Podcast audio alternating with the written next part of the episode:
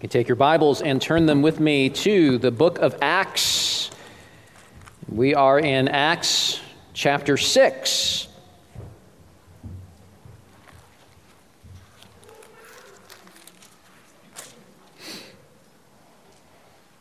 Well, all of us are dependent upon electricity, and it's something that we tend to take for granted until the power goes out.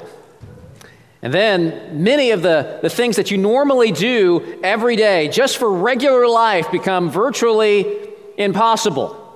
Right? You push the buttons on the microwave and nothing happens, and you look at the clock and it's off. You don't know what time it is, and your cell phone is dying, and you have no means to charge it, and you can't call anybody, and you can't get on the internet. Just life comes to a grounding halt without power. Well, the same principle is true in the Christian life. Without the power of the Holy Spirit, a believer is rendered impotent and ineffective in his life for God. But the book of Acts shows us what happens to a church, what happens to a people that operates not out of its own strength, but is instead being filled with and empowered by the Holy Spirit. That's important to remember because it's easy to read the book of Acts and think, well, I'm just, I'm just an ordinary man. I'm just an ordinary woman. Those, those Bible people are in a, in a special class of human being. I'm nothing special. I, I don't really expect to be used by God in, in significant ways at all. If you're tempted to think that, I have one response for you, one name Stephen. Stephen. We met him last week when we looked at the first half of chapter 6, and, and we're going to see today and next week that Stephen ends up being used by God for the advancement of the gospel and the progress of the church in incredible ways. Stephen was an ordinary man, he was a deacon in his church. He loved to serve in the background as he headed up the church's mercy ministry to widows, meeting the needs of the poorest in his congregation. And yet, this ordinary man's ministry will end up being the major catalyst for a huge transition in the book of Acts. Next week in chapter 7, we're going to explore a sermon from Stephen. It's the longest sermon in the book of Acts. And the theological content of that sermon becomes foundational to Christianity's decisive break from traditional Judaism.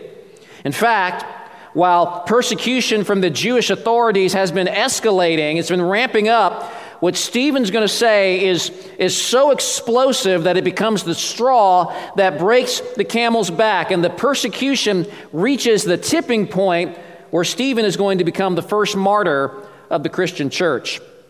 And that's going to end up being the catalyst for the greatest, most explosive missionary expansion of the church. And it all starts with the spirit filled witness of an ordinary Christian named Stephen. Stephen is a demonstration of how, through the Holy Spirit, an ordinary man, an ordinary woman, an ordinary boy, an ordinary girl can be used by God in extraordinary ways to advance the gospel and God's kingdom in this world.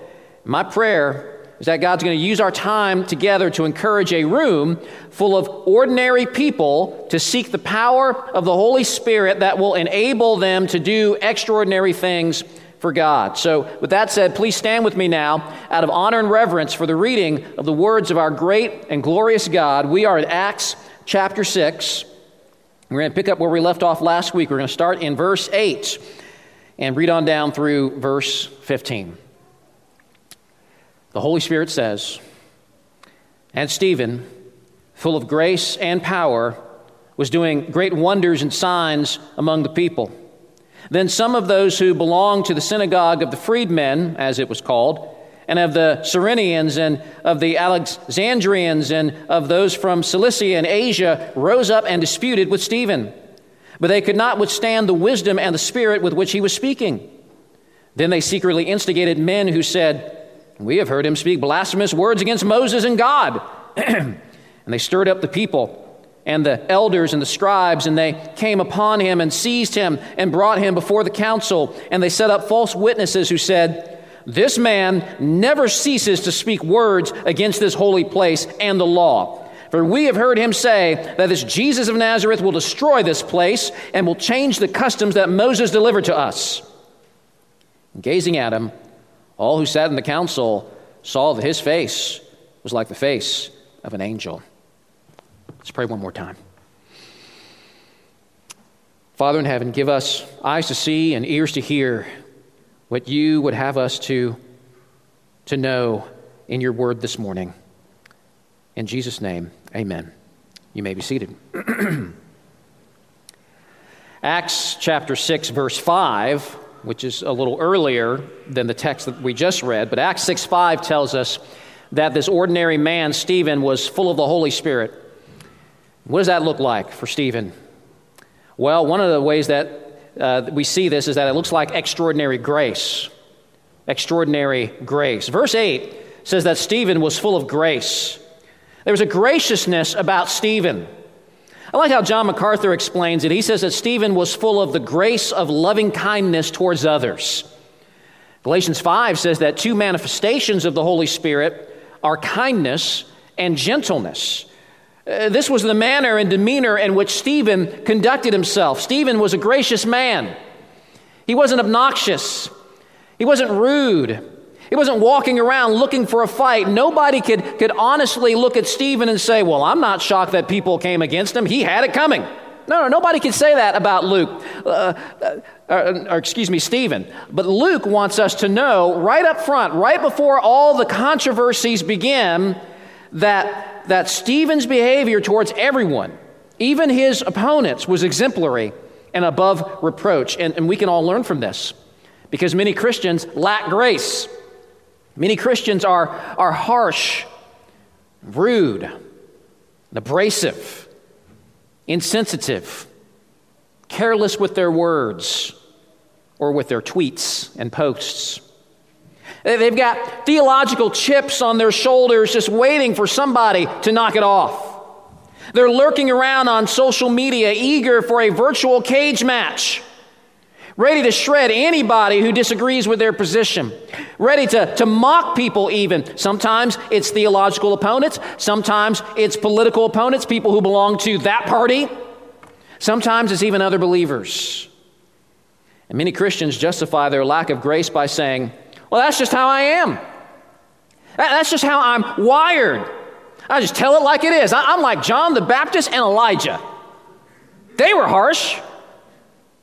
I tell you what, when God calls you to be a prophet and you're able to call down fire from heaven and you're receiving direct revelation from God, then you can talk like Elijah all you want. But until then, until then, you would do better to heed 2 Timothy 2:24 which says that the Lord's servant must not be quarrelsome but kind to everyone able to teach patiently enduring evil correcting his opponents with gentleness God may perhaps grant them repentance leading to a knowledge of the truth Graciousness is a manifestation of the, the Spirit's power in your life. To lack grace is a sign that you're not walking in the power of the Spirit, but in the power of your sinful flesh. Now, of course, Stephen's spirit filled graciousness didn't mean that he was a wimp, didn't mean he wasn't bold, didn't mean he was never tough or direct with opponents. As a matter of fact, we're going to see him being very tough on his opponents in the next chapter. Being full of graciousness doesn't mean that you never speak a hard word. But it does mean that harshness isn't your default. Uh, you're not quick to pull the trigger. Uh, the default mode of the spirit filled man is graciousness. Stephen's going to show us that graciousness big time in the next chapter, where he prays for the salvation of his murderers, which, which obviously is a supernatural response, right? We, we would not do that normally. But this, this ordinary man was filled with the extraordinary Spirit of God, and Stephen was so captivated by the grace of God in his own life. He, he recognized that he himself was a, a wicked sinner, and the only reason he was saved was because of God's graciousness towards him. And when you're really gripped by the grace of God, guess what that does? It, it liberates you from an angry, vengeful spirit, and it empowers you to be gracious towards others. If you struggle with being a, a gracious person, that's part of your problem. You don't fully appreciate the grace that you've been given. May you grow in your understanding of that even today. Stephen got it. And as the Spirit powerfully worked through him, he was full of extraordinary grace. But more than that, Stephen was full of extraordinary power. Extraordinary power. The Spirit of God was working through Stephen powerfully. And the obvious manifestation in that power was that, verse 8 says, he was doing great signs and wonders among the people. Now, here's what's interesting about this. What is it that gets Stephen into trouble? Is it, is it the signs and wonders? No. Nope, you know, nobody ever complains about being healed. That's not the issue. The issue is Stephen's teaching. Now, I'm zeroing in on that because whenever you see in Scripture God giving someone the ability to do signs and wonders, the signs and wonders are never an end to themselves. The signs and wonders always go hand in hand with teaching, with word proclamation. In fact, I, I, would go as far to say that the signs and wonders are actually subservient to the proclamation. In the Bible, miracles serve to confirm the teaching as being from God and, and illustrate truths about Jesus Christ and the gospel. And so I, I think we should conclude that Stephen was not only doing signs and wonders in the power of the Spirit, but simultaneously and more importantly, ministering the word, witnessing for Jesus in the power of the Spirit. But it's not insignificant that Luke emphasizes signs and wonders as part of Stephen's ministry. I think this has application for us. Not that every Christian should be able to perform signs and wonders if they are full of faith and full of the Holy Spirit. That would be a bad application here.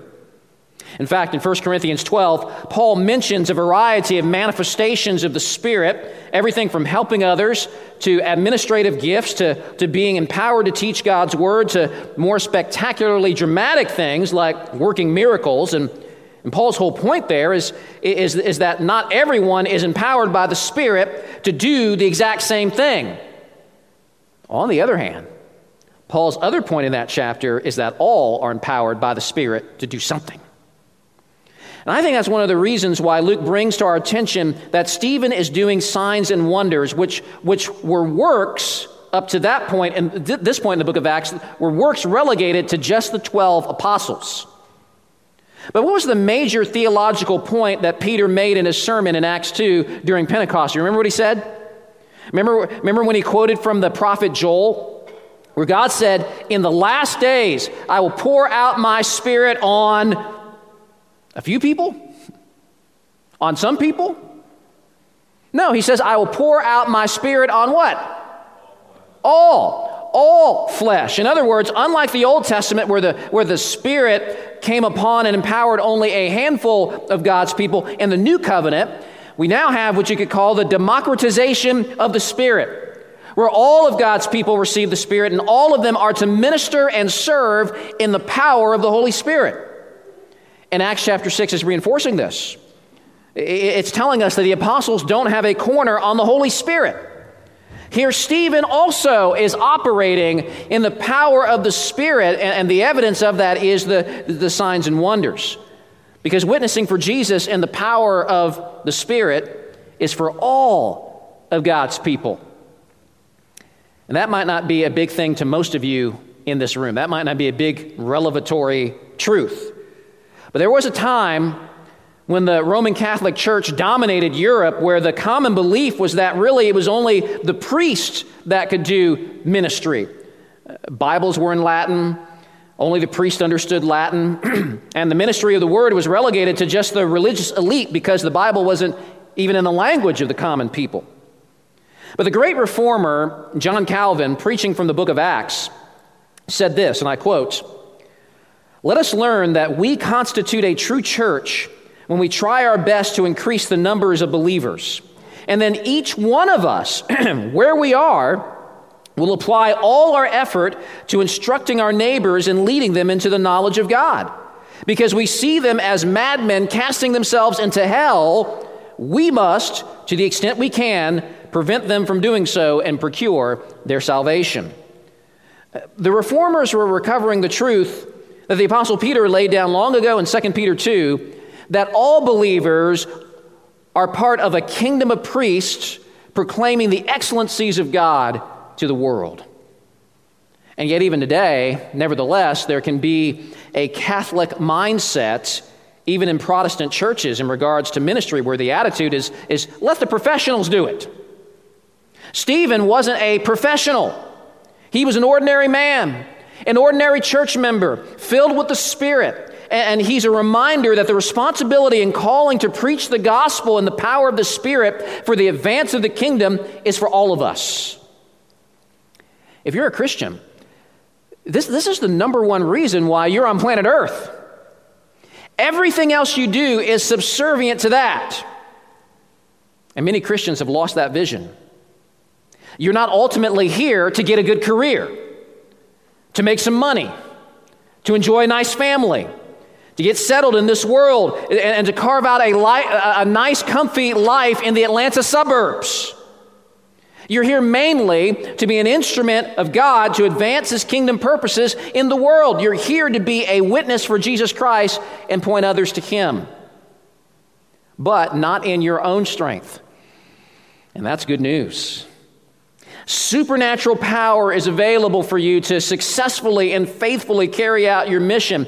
And that's not a promise that you'll all do signs and wonders. Yes, Stephen was full of power, but in the larger context of Acts, the power is the power not for everyone to do miracles, but to be a witness for Christ to the ends of the earth. Isn't that what Jesus said in Acts 1 8? He said, you will receive power when the Holy Spirit has come upon you. And what's the result of that? What's the result of the power coming on them? Jesus says, And you will be my witnesses to the ends of the earth. And you need the power of Jesus through the Holy Spirit to give you help, to give you the, the strength, the words, the boldness to go forth and witness for Jesus. You need to be spirit filled. Now, in one sense, all believers have the Spirit, right? Paul makes that clear in the book of Romans. If you don't have the Holy Spirit, you aren't even a Christian. But in another sense, the filling of the Holy Spirit is something that, that the believer is commanded to pursue. Ultimately, being spirit filled means being spirit controlled, where the Holy Spirit influences everything that a believer does. To be spirit filled is to walk in holiness, walk in the Spirit, the scripture says, and you will not fulfill the desires of the flesh. Now, this all begs the question how? How do you become spirit filled? So that, so that you can be able to have that graciousness that Stephen had, or that power on mission that Stephen had, or, and we'll talk about this in a moment, the courage that Stephen had. How does that happen? Well, of course, you can and should pray. Remember what Luke wrote in the prequel to Acts, Luke chapter 11, verse 13, where Jesus said, If you who are evil know how to give good gifts to your children, how much more will the Heavenly Father give the Holy Spirit to those who ask Him? So certainly pray, but I think there's more. Just as your appliance needs to be plugged into that receptacle to function as it's supposed to, so must the believer be plugged into the receptacle of God's Word if you're going to be filled with the power of the Holy Spirit.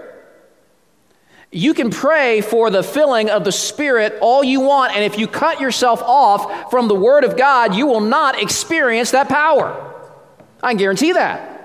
It's the Spirit working through God's Word that releases God's power in your life. Remember John 15, where Jesus is talking with his disciples about vines and branches. And when the branch is connected to the vine, what happens? Produces fruit. Jesus says it's like that in the Christian life. We must be connected to Jesus before we can bear fruit in our lives. And, and in that chapter, he equates abiding in him with his word abiding in us, which means we're, we're filled with his word.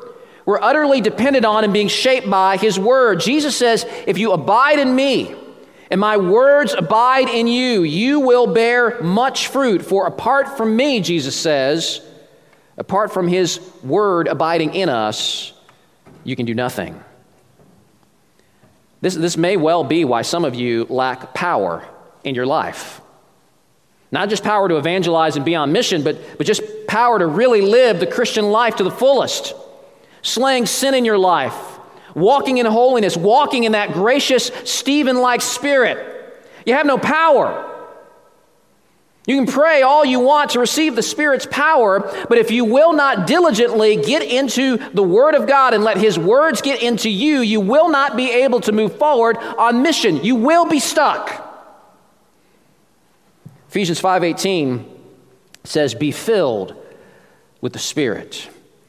And if you carefully compare that with the parallel passage in Colossians 3:16, it becomes evident that the way to be filled with the Spirit is to, as Colossians 3 says, let the word of Christ dwell in you richly. And as you do that, you will experience manifestations of the Spirit's power in your life.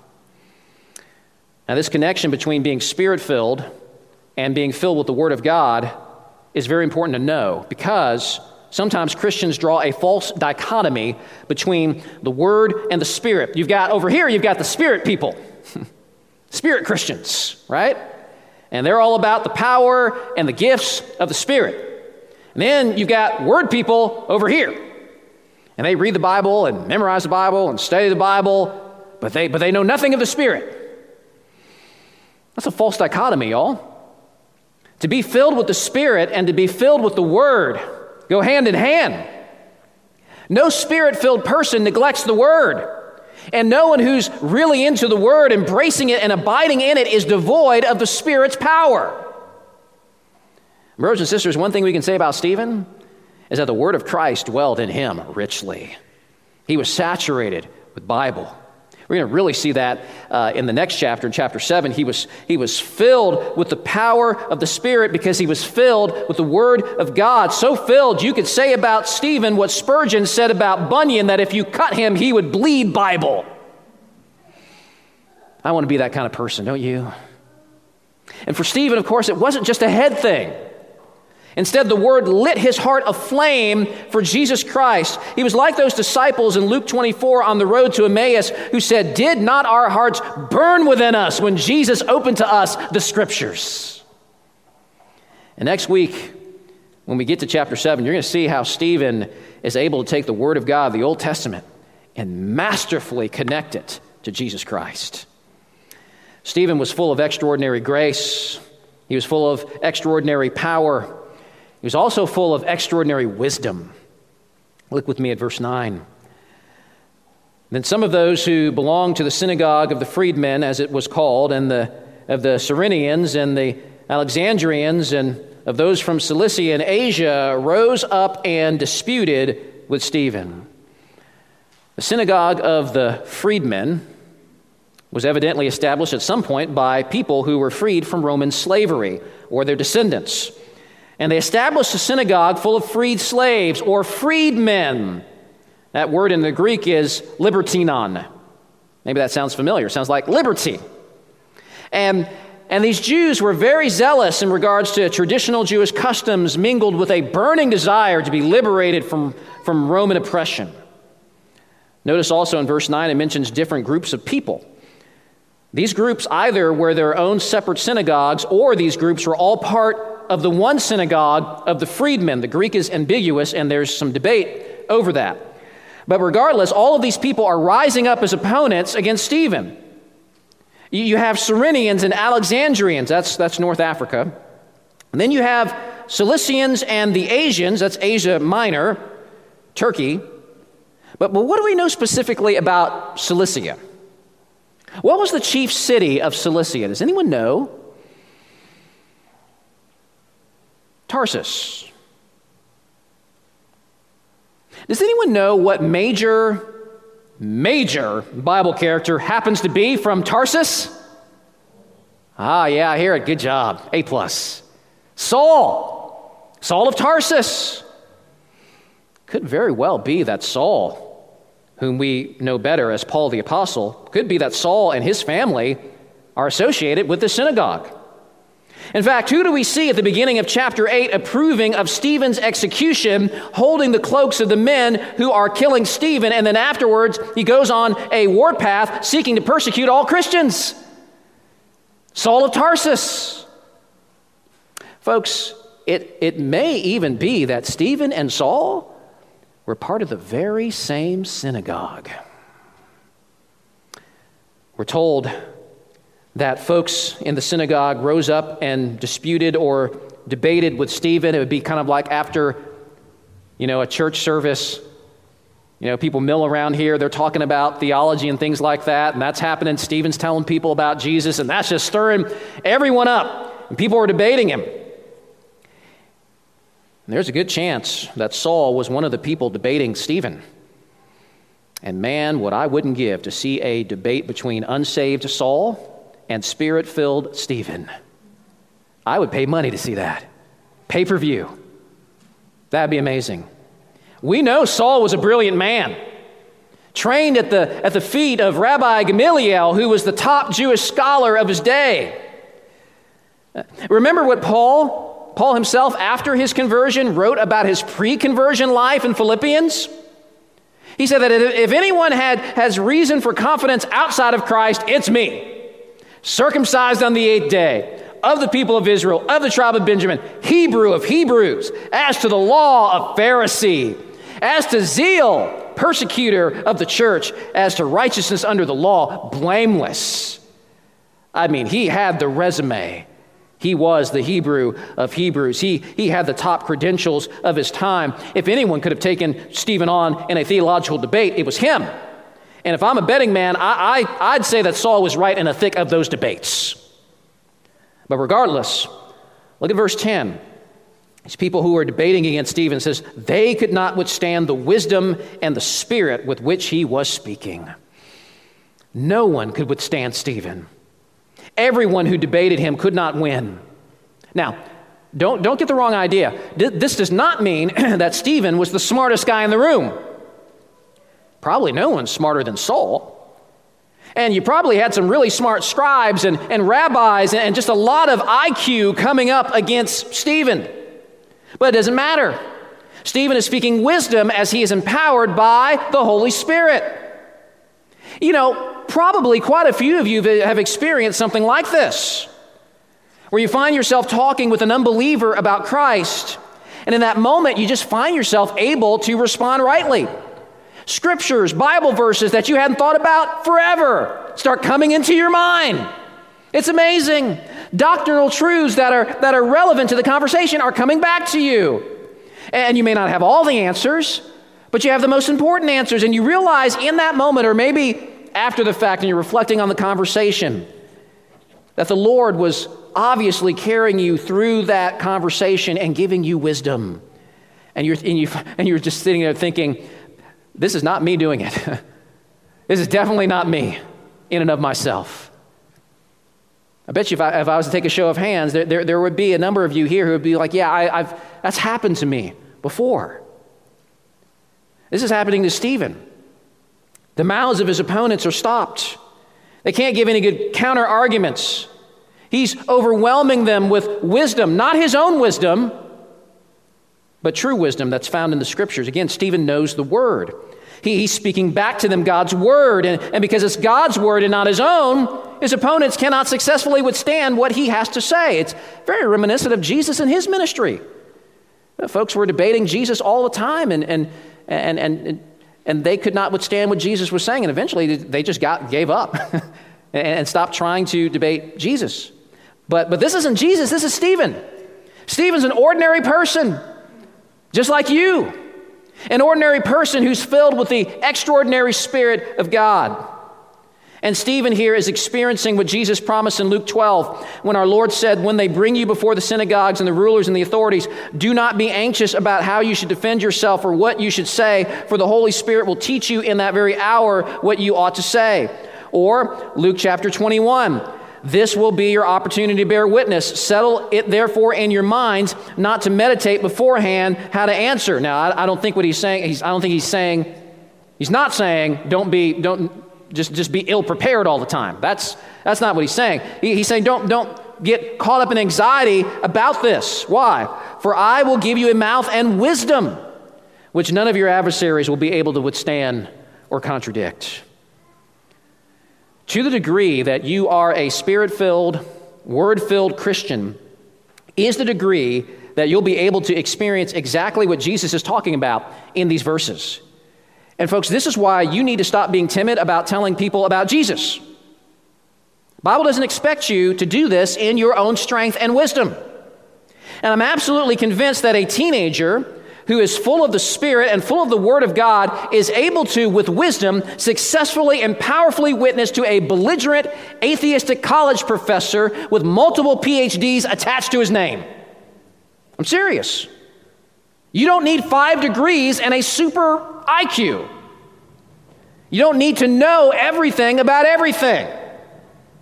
You need to be filled with the Spirit and filled with the wisdom of God found in His Word. So stop using your perceived lack of smarts as an excuse to not tell people about Jesus. Get out there on mission. He's equipped you with everything you need to do the work of an evangelist. 2 Corinthians 10 says that the weapons of our warfare are not of the flesh, but have divine power to destroy strongholds. We destroy arguments and every lofty opinion raised against the knowledge of God and take every thought captive to obey Christ. It's exactly what Stephen is doing. It's exactly what God is calling you to do as you go forth on mission for Him. But again, not in your own strength and ability, but in the power and the wisdom of the Spirit.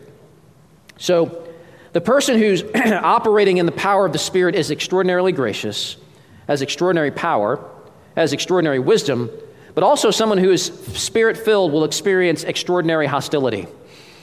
Extraordinary hostility. Verse 11 Then they secretly instigated men. They, they, they stirred people up, they bribed people even, who are saying, We have heard him speak blasphemous words against Moses and against God. They stirred up the people and the elders and the scribes. that came upon him, seized him, brought him before the council. This is, again, the Sanhedrin. We've talked about them before. This is the, the, like the Supreme Court of, of Israel, the most powerful Jewish judicial, judicial body in Israel. And they set up false witnesses. By the way, does this sound familiar? right, we've read about this before, haven't we? We know where this is headed. They did the exact same thing to our Lord, didn't they? They set up false witnesses. They say, This man never ceases to speak words against this holy place. That's the temple. And the law. For we have heard him say that this Jesus of Nazareth will destroy this place, this temple, and will change the customs that Moses delivered to us. Now, they did not pull these charges out of thin air. There's a reason why they're giving these particular charges. We'll get into more of that next week. But here's an important lesson very important lesson as you go out on mission for Jesus. Just because you are walking in the power of the Spirit, and you are gracious, and you are speaking wisdom, and you are able to successfully answer arguments with the truth of God, that, my friend, does not guarantee that people will respond positively. It does not guarantee that people are going to say, oh, you know what? What you're saying? That makes a lot of sense. I get it. I see what you're saying. You have perfectly destroyed my arguments and lofty opinions that were against God. Thank you. Thank you so much. And now I'm going to become a Christian. Very often, the response you're going to get will be the exact opposite. John Stott says that when arguments fail, mud has often seemed an excellent substitute.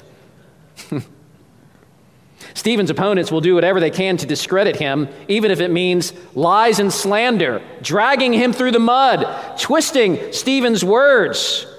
But this should not be, ex- be shocking at all. This is exactly what they did to Jesus Christ. and remember what Jesus said in John 15 if the world hates you, don't take it personal. Keep in mind that they hated me first. Anyone who is operating out of the power of the Holy Spirit, the Spirit of Jesus, should expect to run into resistance and hostility. That's normal Christianity. Why? Why? Because ultimately, friends, and, and we touched on this a, a little bit a couple of weeks ago, but ultimately, the reason why people will not receive the gospel and follow Christ is not due to intellectual reasons. It's not due to well, out, you know, well thought out theological arguments. It's ultimately due to heart reasons. It's ultimately a matter of the heart. Friends, the bottom line is that we are all idolaters at heart. And the biggest God we worship is the one we see in the mirror every single day. We don't want anything to dislodge our old beliefs and our old ways because we want to be in control. We want to be at the center of our universe. and the gospel is a threat because the very first thing the gospel tells you is that there is a center of the universe and you are not it. Jesus Christ is at the center. And you deserve eternal judgment in hell for daring to try to remove him from the center and sit on his throne. Well, despite the accusations of his opponents, Stephen wasn't anti Moses or anti temple at all. Stephen was pro Jesus. And he was trying to tell people that the whole point of, of Moses and the whole point of the temple and the whole point of the law and the whole point of everything that has been written down before in the scriptures is Jesus Christ. Jesus is the point. But again, guess what that does? That puts Jesus in the center. And that is the last thing that any idolatrous, self deifying rebel wants. And when the stubborn sinner cannot overcome your arguments, they will resort to slander and do whatever they can to discredit you. You're just a hateful person. You're a bigot. You're a homophobe. You're unloving. You're intolerant. Sound familiar? You can't tell me what to do.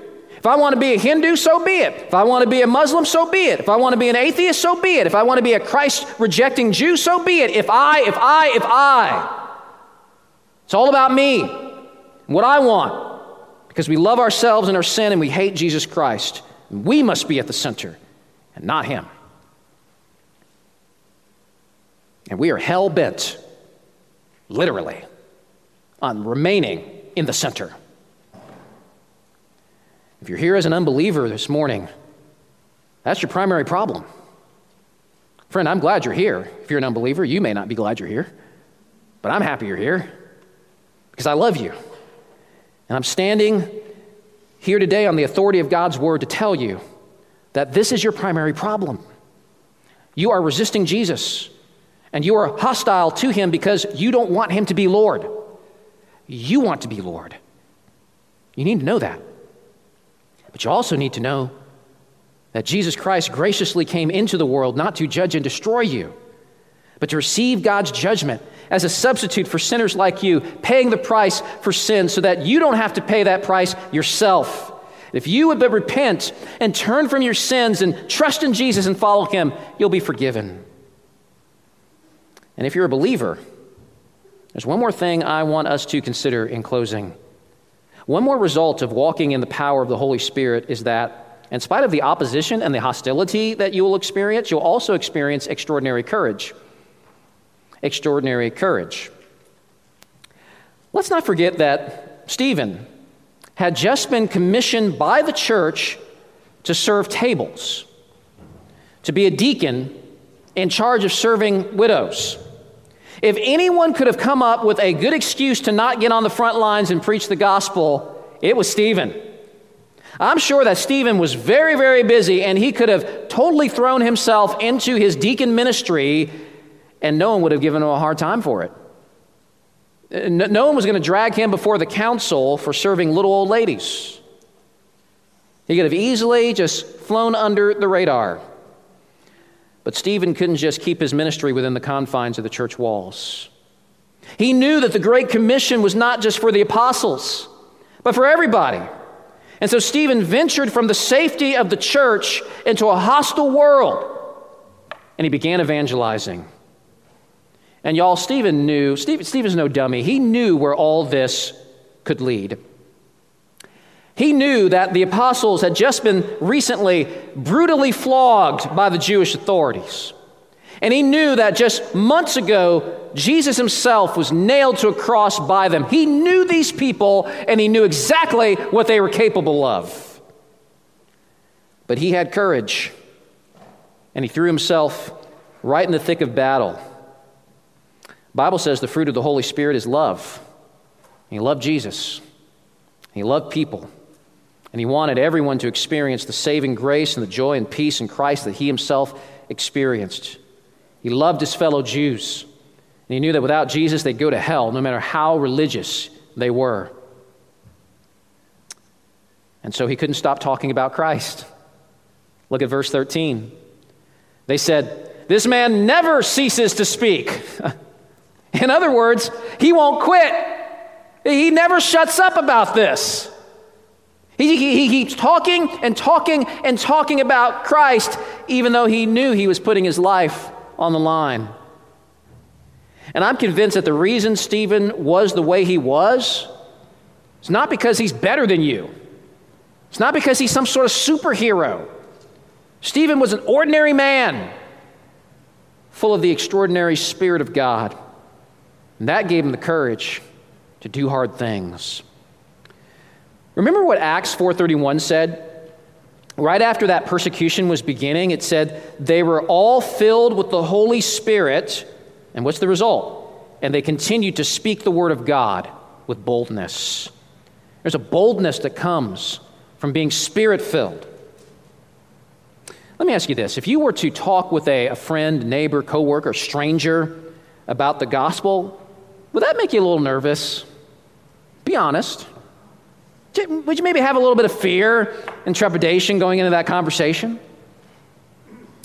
Let me ask you this What if Jesus were standing right next to you in that conversation?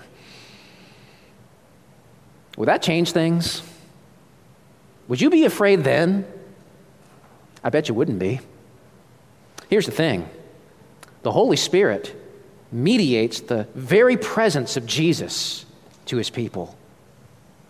And though and through the Spirit, Jesus is so close to his people that he is said to even dwell within them. That's as close as you can get. When he gives the Great Commission in Matthew 28, he says, I am with you always. And when Jesus is truly with you, and you know it, folks, that makes all the difference in the world. Remember Acts 4:13? When Peter and John are staring down their persecutors, and Luke writes when they, that when they saw the boldness of Peter and John and perceived that they were uneducated common men, ordinary men, they were astonished and they recognized that they had been with Jesus. And so, going back to Acts 6, we have that final verse. Stephen's been seized, he's been dragged before the council, the Sanhedrin, the most powerful judicial authority among the Jews. Stephen standing in a room full of murderous men that hate and despise him. Verse 15 says, Gazing at him, all who sat in the council saw that his face was like the face of an angel. That's remarkable. There is in Stephen's countenance a remarkable peace, a calmness, a lack of fear. Angels aren't afraid, y'all. Angels are bold, angels are confident. And angels glow. There is a visible manifestation of the brilliance of God's glory coming from Stephen's face. You know, there's only one other human in the Bible whose face shone with the reflection of God's glory. You know who that was? Some of you are going to say, Jesus, Mount Transfiguration. Yeah, he shone, but it was his own glory. It wasn't a reflection. There's one other man whose face reflected the glory of God and shone with brilliance, and it was Moses. It was Moses, y'all. It was the very person that the council was saying that Stephen was against.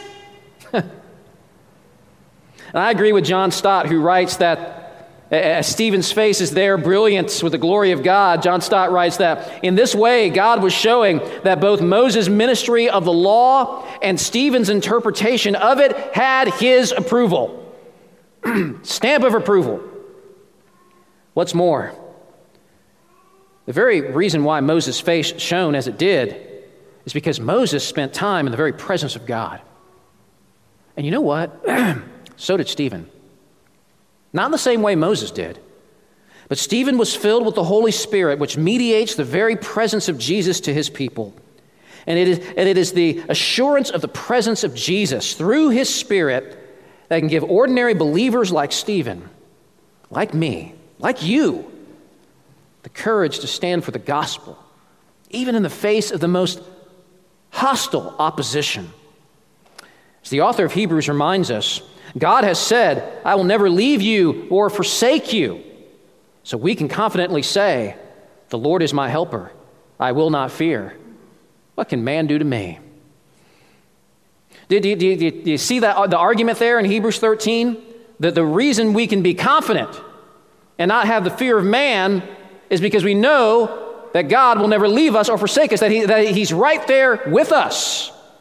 So, what can man do to me? What can man do to you? well, they can give you a hard time, they can argue against you, they can persecute you, they can kill you. They can kill you.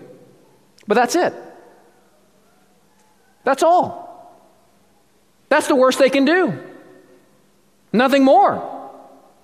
They're about to do it to Stephen. But remember what Jesus said. He said in Luke 21 Some of you they will put to death, but not a hair of your head will perish. They're about to put Stephen to death, and yet not even a hair of Stephen's head will perish. And Stephen can have courage because he knows something of what the scriptures will say later on that when you are absent from the body, you are present with the Lord. You are more alive than ever before. You're as safe and secure as you can possibly be. And because Stephen knows this, he will have the courage to say what he's about to say in chapter 7. And it's going to be explosive, it's going to be powerful, it's going to be beautiful, it's going to be glorious. And we're going to have to save all of that for next week. The Lord's Supper is God's assurance to us that we are ultimately safe and secure in Christ. As we eat the bread that represents his broken body on the cross, and as we drink the juice that points to his blood, we are reminded that he died for us so that we might be his people forever. The Bible says the wages of sin is death. It is separation from the enjoyment of God's presence. That's what hell is.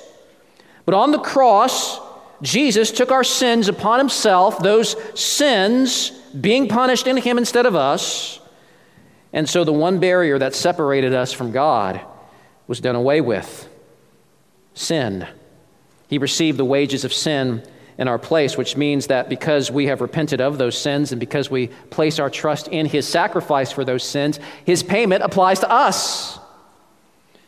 When Jesus had His final supper with His disciples, He took the Passover meal and He turned it into a new covenant meal. And the promise of the new covenant includes not only the forgiveness of sins, but also the presence and power of the Holy Spirit with His people. So, as we take this Lord's Supper together in just a few moments, know that it's not just a reminder of our forgiveness, it's a reminder that He is present with us right now through the Holy Spirit that is in us. Again, the separation is over. We are His, and He is ours. This is why the Lord's Supper is an ordinance for believers only. If you're trusting the sacrifice of Christ and walking with Him, then you're invited to partake of this meal with us and remember the great work Jesus has done on our behalf. If you're not a believer, if you're, if you're not walking with the Lord, then I'd ask you to refrain from taking of this table. Instead, your time would be better spent in observation and reflection regarding all the things that we have been talking about. If you're not a believer, you're outside the family. And so the family meal is not for you, but, but if you would but believe in Christ, you too can be brought into the family. His sacrifice can apply to you, and you can enjoy forgiveness of sins as well as the wonderful presence of Jesus through his Spirit. So, now with that said, I want to invite those who are partaking to come forward now. And once everyone has taken of the elements and brought them back to their seats, then we will all together partake of the bread and the cup.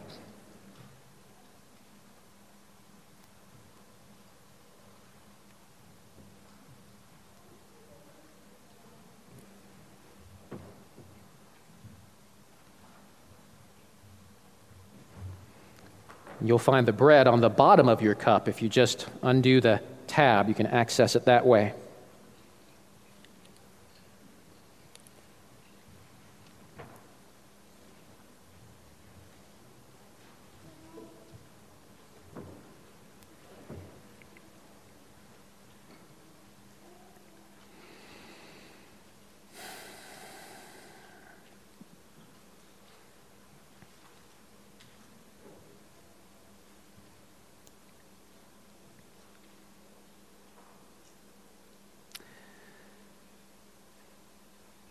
So, Paul was involved in the persecution of Stephen, but later on meets Stephen's Savior, and Paul himself bends the knee and casts down his own heart idols and receives Jesus. And Paul has some words to tell us about the Lord's Supper in 1 Corinthians chapter 11. He heard some things directly from Jesus about it. And, and Paul says in 1 Corinthians 11, For I received from the Lord what I also delivered to you, that the Lord Jesus, on the night when he was betrayed, took bread. And when he had given thanks, he broke it and said, This is my body, which is for you. Do this in remembrance of me. So let us eat together now in remembrance of Christ.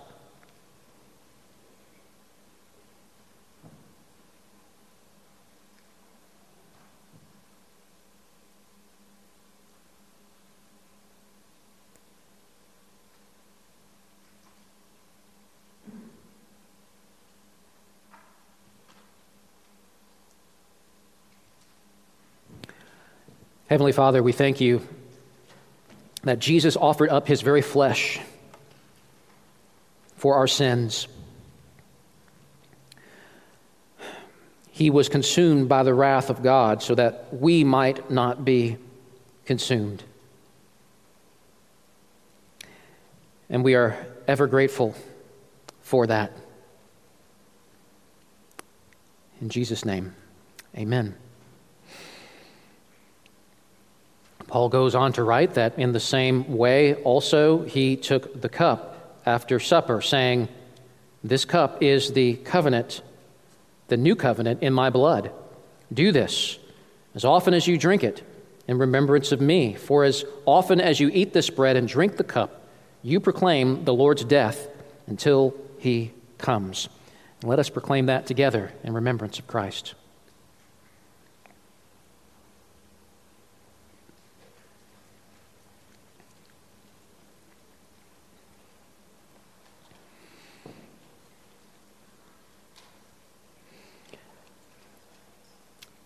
Father, what a sobering reminder that you give us in your word that without the shedding of blood, there is no forgiveness of sins. And we're reminded by a blood sacrifice that our blood should be shed, our lives should have been taken, and yet the life of your Son was taken. Thank you for the glorious truth that Nothing but the blood of Jesus can wash away our sins. Thank you that we are forgiven and we are free. In Jesus' name, amen.